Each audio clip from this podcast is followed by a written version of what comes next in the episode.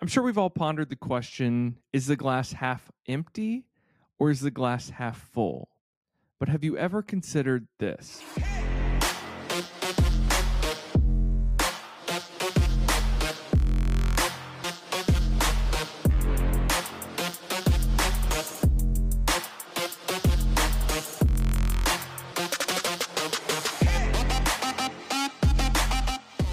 And welcome back to another episode of Coach's Corner. Zach Hoskins here, and today we're going to talk about the glass. So sometimes we can get bogged down in whether it's half full or half empty, depending on if you're an optimist, a pessimist, whatever that looks like. But what I want to have you consider and encourage you to look at is, have you ever taken a step back and just been thankful for the glass, regardless of how much is in it?